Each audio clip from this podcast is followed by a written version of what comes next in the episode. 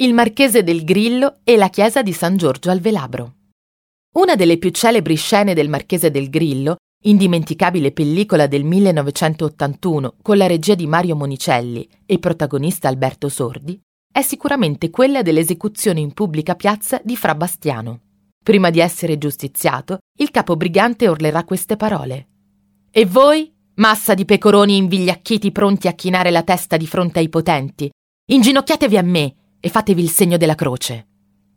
Il set di questa scena è Piazza del Velabro a Roma, nei pressi della chiesa di San Giorgio al Velabro.